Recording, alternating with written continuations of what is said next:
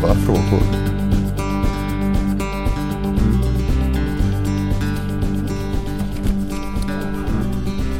Ja, men vi kör först.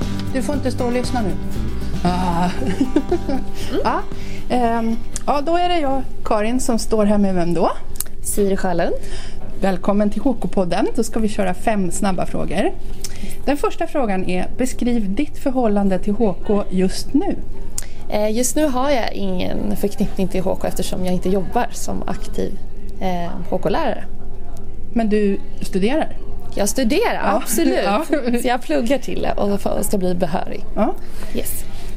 Den andra frågan. Nämn en ingrediens som du aldrig har använt men skulle vilja använda i undervisning. Oj. Jag skulle nog vilja använda tonfisk. Spännande. Fråga 3.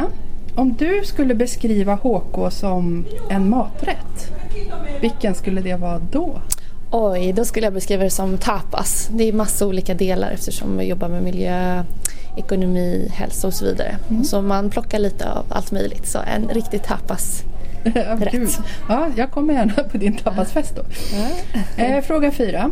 Vad är det mest pinsamma som har hänt dig i ett HK-sammanhang? Åh gud, jag vet faktiskt inte. Jag måste fundera lite. Alltså jag kommer ut med hela tiden så jag kommer faktiskt inte ihåg. Nej, okej. Okay. Det är helt okej. Okay. Sista frågan då. När din HK-historia kommer att sammanfattas, vilken låt väljer du som soundtrack? Jag tänkte på den precis. Kanske Upside It igen. Okej. Tack så jättemycket. Tack.